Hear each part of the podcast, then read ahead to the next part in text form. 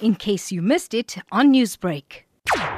6 o'clock uh, p.m. last night, the stage had already been set, a very big stage at outside the Peter Pietermaritzburg High Court, which indicates that uh, clearly that the ANC, uh, the ANC supporters, a large contingent of ANC members and supporters uh, will be somehow expected, uh, as according to the, the ANC leadership in the Natal, that uh, they will be descending to Pietermaritzburg uh, to support the former president. But last night we saw very few people, especially those uh, who are in leadership or who are organizing the event that is a support for the former president, who were here uh, at Pietermaritzburg uh, last night.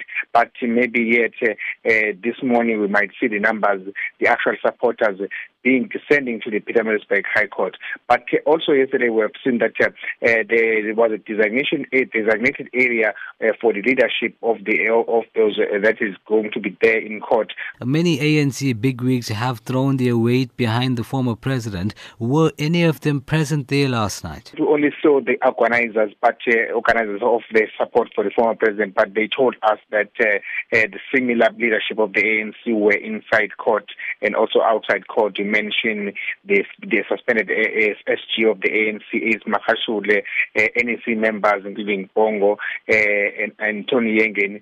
They're saying that they, they are expecting they are expected to be also in court, including the leadership of the ANC Natal, Sihle Zikalala, the chairperson of the ANC in the province and the secretary of the province, and Ntuli. Newsbreak, Lotus FM, powered by SABC News.